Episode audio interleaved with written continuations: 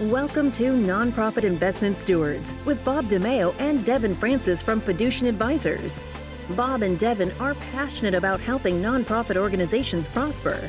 Whether you oversee endowment, foundation, or retirement plan investments, this podcast exists to help stewards improve performance, reduce costs, and discover strategies that enable your charitable organization to prosper and advance its mission. Now, on to the show. Hello, and welcome back to the Nonprofit Investment Stewards Podcast. I'm Bob DeMeo, as always, joined by co host Devin Francis. Now, our podcast has a variety of listeners from nonprofit CFOs and executive directors to board members and many more. Today's episode hits on a topic that is increasingly important to all these stakeholders, including your donors, and that is how can we tell if a nonprofit's initiatives or even its mission are effective? We've got an amazing guest who will help us understand how data and very rigorous evaluation should play a vital role if you're a nonprofit leader. But before that, Devin, always good to be with you. How are things? Fantastic. Thanks, Bob. I'm so excited today to hear from our guest, Annie Duflo, who is the Executive Director at Innovations for Poverty Action. IPA is a Washington based nonprofit that evaluates programs serving the poor, and Annie is responsible for leading the strategic direction of IPA. She has a broad wealth of experience implementing and managing randomized evaluations and using data to make better decisions. She has a long list of achievements. She holds a master's of public administration and an international development degree from Harvard University. And IPA research covers a lot of ground from agriculture and financial inclusion to education, health, and a lot of other topics. So, Annie, we are so eager to glean your insights on this fascinating subject. Welcome to the show. Thank you. Thanks for having me. Annie, it's so good to be with you. And before we jump into the importance of using data to improve decisions and such, I'll just share how I became familiar with you. I know it was earlier this year, it was a cold Saturday morning back in January in Chicago. And I'm reading the Wall Street Journal featuring an article about you and IPA. And I have to tell you, I was so impressed with the analytical rigor that's referenced in terms of the work that you're doing and so on. I jumped on your website and learned more, made a tiny donation just because I was so moved by the work that you're doing. And then ultimately, as you know, reached out and we've gotten to know each, uh, each other a little bit that way. So before we jump into the things, perhaps you can share a little bit about your background, how you landed at IPA, and really the role the organization plays in fighting poverty. Great, happy to. So I was raised with two values that I think are fundamental to IPA's work.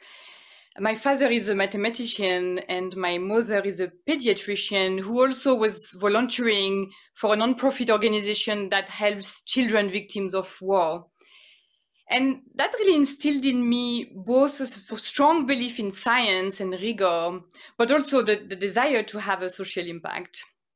And since college, I have volunteered and then worked for a couple of nonprofit organizations, both in France and then in India, where I lived for six years, which is when I really decided to work in international development more specifically.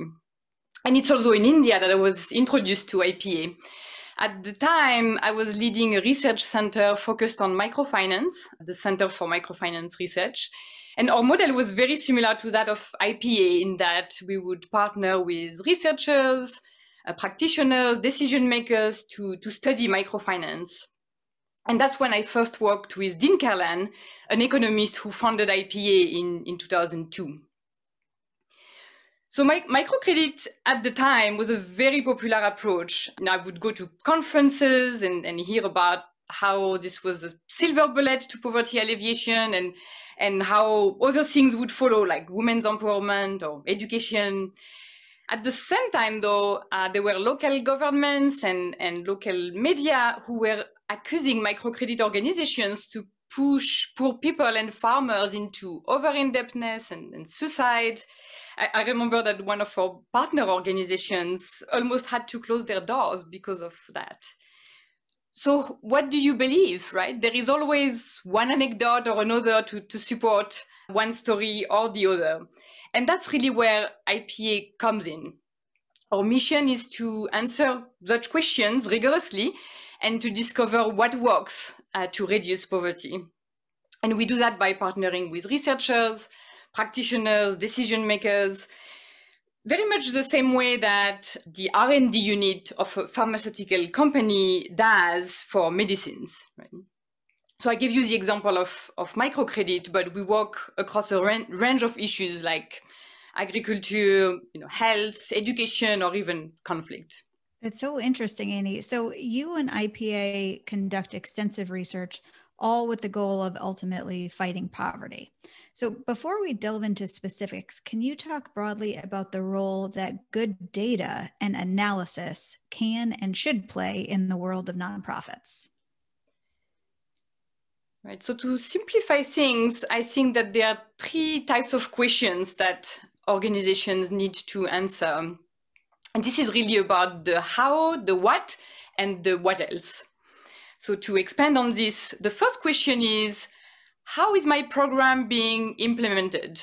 Uh, to stick to the microcredit example, am I reaching the people that I'm targeting? Uh, is the cash getting to them on time? Are my loan officers being trained, etc.? The second question is, is this program achieving the intended outcome or impact? Uh, in this case, is it reducing poverty?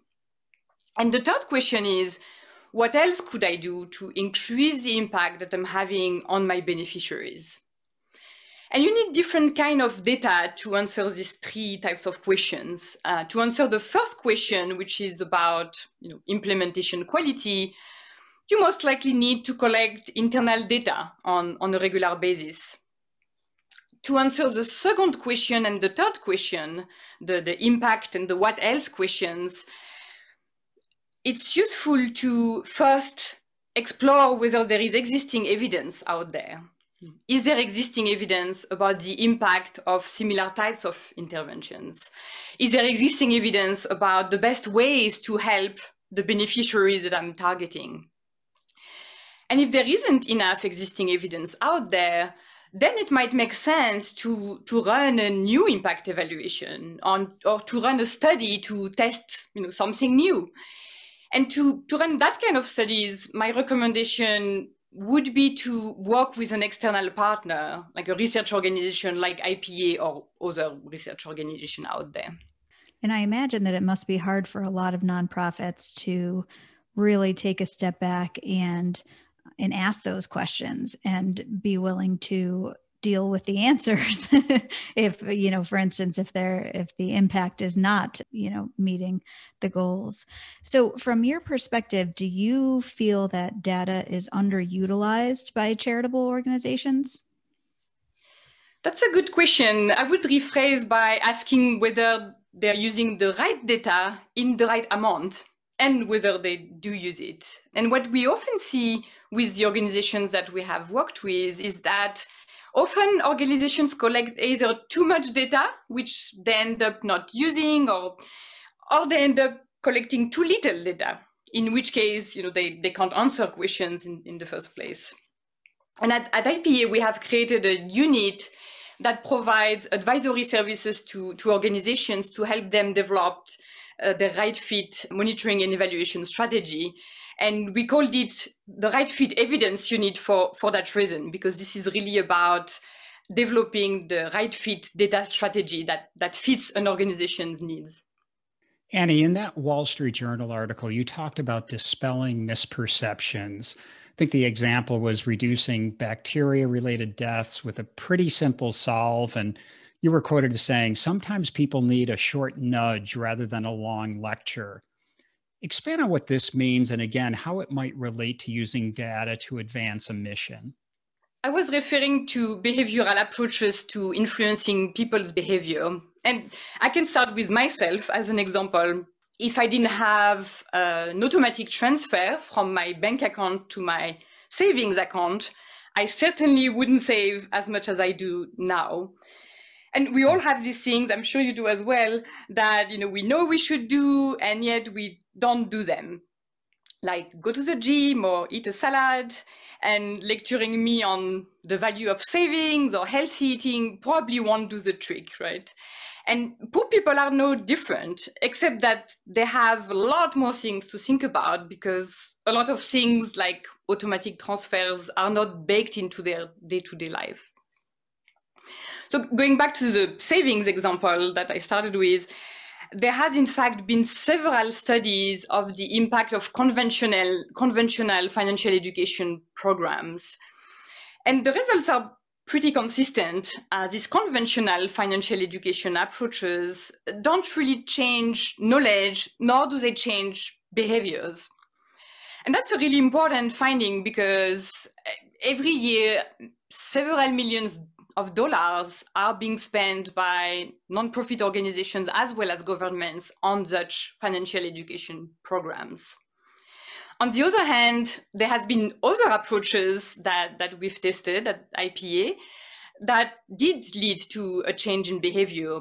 Uh, for example, sending people text messages to remind them to save did lead to increases in savings. Or in the Dominican Republic, we tested an alternative approach to financial education training, which was a rule of thumbs training.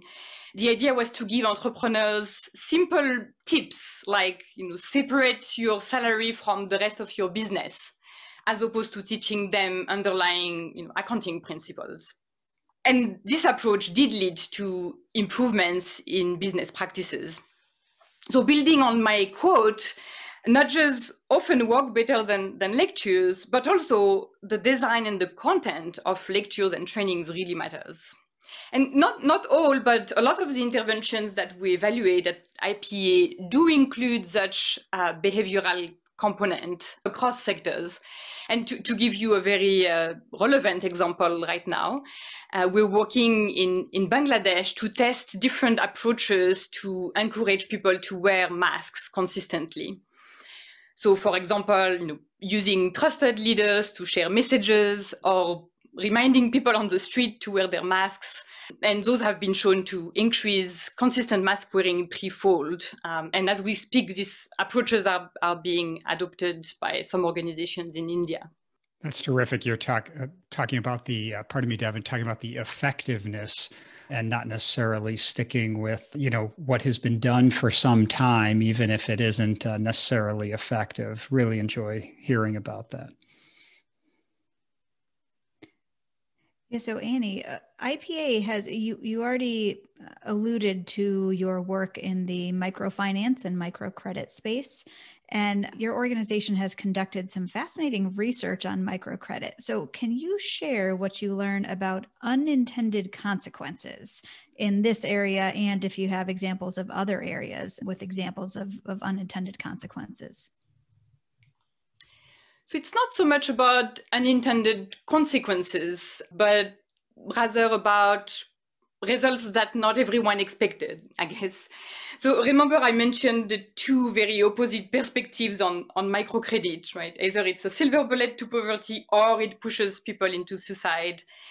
Well, it, it turns out that none of these stories was, was true. Um, so there has been six rigorous studies of microcredit programs by IPA and, and other researchers and th- those were all randomized evaluations, uh, which is the main methodology, like you mentioned in your introduction, that IPA uses to evaluate the impact of programs. That's the same method that's being used to assess the effectiveness of medicines.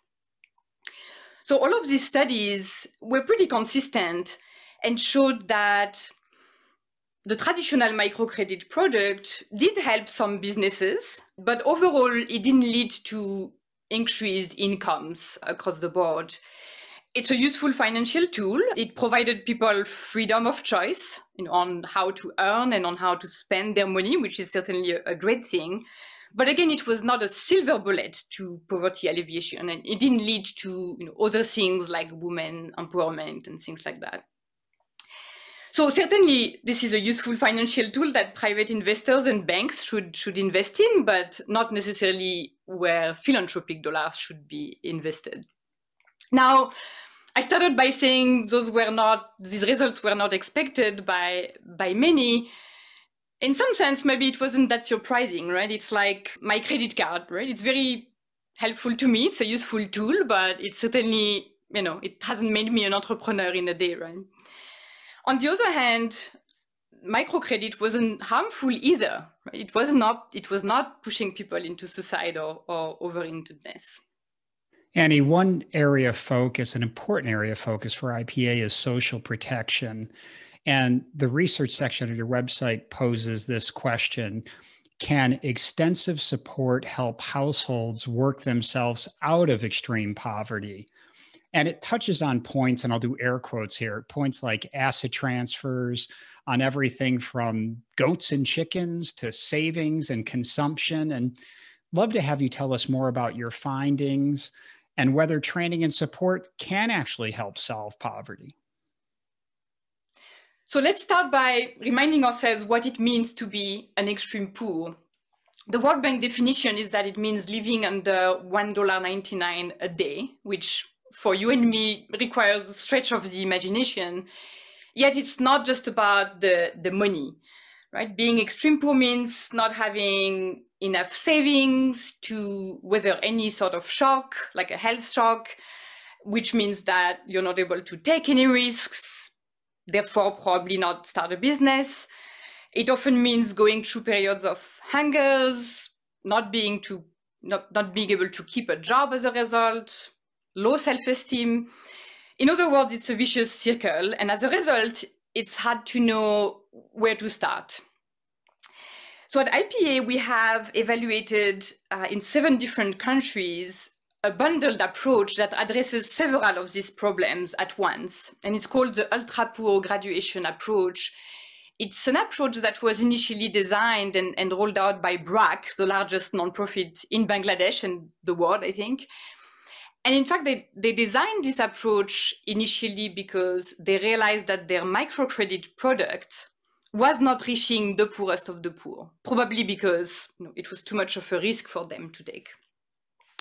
So this ultra poor graduation approach consists in giving people a productive asset like a cow or a goat or chicken, and together with that, some training on how to use this asset, weekly household visits to, to provide them support over 18 months.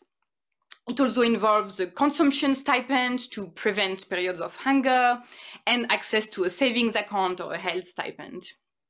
And what we find is that this approach led to all sorts of improvements, increased income, increased consumption, increased assets, increased food security, better health, and also uh, more positive outlooks on life. And the, the program also, the, the effects of the program lasted beyond the 18 months that, that the visits lasted. So that, that's an important finding and even though the program is, is quite expensive, when you compare cost and benefits, it was overall quite a cost effective program. We actually calculated returns on investment and, and found that they range from uh, 133% to 433%, depending on, on the context and the cost. And this approach has now been adopted in more than 20 countries as, as a result. I, I, would say it's one of the most effective approaches that, that we have evaluated. Not to say that this is a silver bullet, because I don't think there is any silver bullet, but it's certainly uh, something that, that we'd recommend to organizations. We have a lot of investment minded people, and I, I think their ears probably perked up when they heard a 133 to 433 return on investment. That's a pretty good track record. and it must impress donors too it's it's it's wonderful so Annie, IPA aims to help solve global poverty. And clearly, your use of data to drive decisions and investments is very impressive. I think I can speak for both Bob and myself when I say that the work that you do is uh, just staggering what advice do you have for other nonprofit stakeholders? So, in any type of charitable organization, about the use of data and making better decisions? My first advice is not to start with the data, is to start by taking a step back and really thinking about your theory of change. So, in other words, why do I think that my approach is having an impact and how is it having this impact? And my second advice is as a result of this reflection, to ask yourself, what do I need to learn? Going back to the three types of questions I, I mentioned earlier about the how, the what, and the what else, right? Within that, what do I need to learn? And based on that, what kind of data do I need and how can I get this data? Should I get it internally or, or externally? And I think this learning agenda phase is often what's what's missing, and that is often what leads to either too much or too little data being being collected. The third advice is as you collect data, any kind of data, whether it's internal or external, you should always ask yourself how will I act on this data? And will I act on this data? And if the answer is no, or I don't know, you may want to rethink whether this data is actually needed. So I mentioned that at IPA we've started this new unit called the Right Fit Evidence Unit that advises organizations on, on how to develop their monitoring and evaluation framework. We developed a, a framework which we call the CART framework. It stands for credible, actionable, responsible, and transportable. There are other frameworks out there, but it's, it's a use, useful one to really guide your decisions in terms of what data to use and collect. And finally, my last advice would be that while understanding and measuring impact of an intervention is important, because that's how we ensure that we spend our resources effectively, that doesn't mean that every organization should try to evaluate their impact all the time. And people are sometimes surprised that I say that because that's kind of the business that we're in. But I think it's it's really important to first look at whether there is existing evidence out there. And like I said earlier, if there is enough of it, there is no need to measure impact again. In that case, focus on monitoring your intervention to make sure that it's implemented as planned to achieve the desired outcome. Annie, in terms of a charitable organization attempting to amplify their mission and impact, we know that scale matters. What are some of the opportunities and maybe some of the pitfalls when it comes to scaling up initiatives and, and what role can data play in that example? So I will start with my own experience. Some years back, I spent time in Ghana and worked with the Ministry of Education there to explore how they could adapt and scale a targeted education uh, approach that was shown to be effective in, in India. And I had, when I lived in India, I had worked with the, the nonprofit organization that developed this approach, uh, Pratham. And I'm have a great admiration for this for this organization. So I was really excited about exploring adapting this approach in, in Ghana. And all sorts of questions came up about how this could be adapted in a different context, not just geographical, but also cultural and institutional, because in this case, it had to be done through the government. And there were questions around whether this will work at all in this new context. So indeed, when when we scale something, right, that that worked initially, often that means that the organization or even just the people implementing the program will change. The context will change as well. The resources will change as well because you may have to do it with lower sort of unit cost. So the original intervention may not, you know, end up having the same impact when scaled because the intervention actually will change one way or the other. So I think that there are three pieces of advice here. The first is to think about scale from the beginning. So even as you develop a program at a large scale, at a small scale, pilot it, think about scale from the beginning, integrate that into the program design. The second piece of advice is because the program will have to be adapted somewhat to the new scale and context, it's really important to be very clear about the key components that made the program successful in the first place so that they don't get lost in the adaptation, right? And at the same time, it's of course very important to understand the new context and what will be different about it, right? Will the people implementing it be different? Will the cultural response be different, etc.? And finally, it's really important, I think, to have a research agenda and a learning agenda throughout the process. At IPA, we have what we call a path to scale research agenda, where we identify promising interventions that were rigorously evaluated and shown to be effective. And then we work to uh, scale them up you know, together with partners and to, to study their impact as they get scaled. Wow. So we've covered a lot of ground today. Is there anything that you haven't said that you would leave behind as an offering to nonprofit leaders, uh, maybe the board or even the investment committee of a, a, nonprofit organization that might be useful as they attempt to kind of move through the world as good stewards? So I'll get back to uh, some of the things that, that I mentioned earlier that I'd like to leave you with something I've observed is that many organizations use the word impact, but don't always necessarily have a great way to understand the impact that, that they're having. So I think it's worth taking a step back and thinking about first, what does impact mean for our organization? And how would I go about understanding what impact my organization and my programs are having? Like I said, that doesn't mean one should run an impact evaluation internally, but I think this reflection process is, is important. And the other thought that I would leave you with is that the use of data, the use of experimentation and impact evaluations should be geared towards the future, not the past. And what I mean with that is that negative results shouldn't be seen as a performance issue, right? It shouldn't be seen as a failure. It should be seen as learning. So organizations shouldn't be afraid of collecting data, of measuring impact when relevant. They shouldn't be afraid of experimenting and publishing their results. And funders shouldn't use you know, studies as accountability tools. Rather, they should be learning tools focused on the future.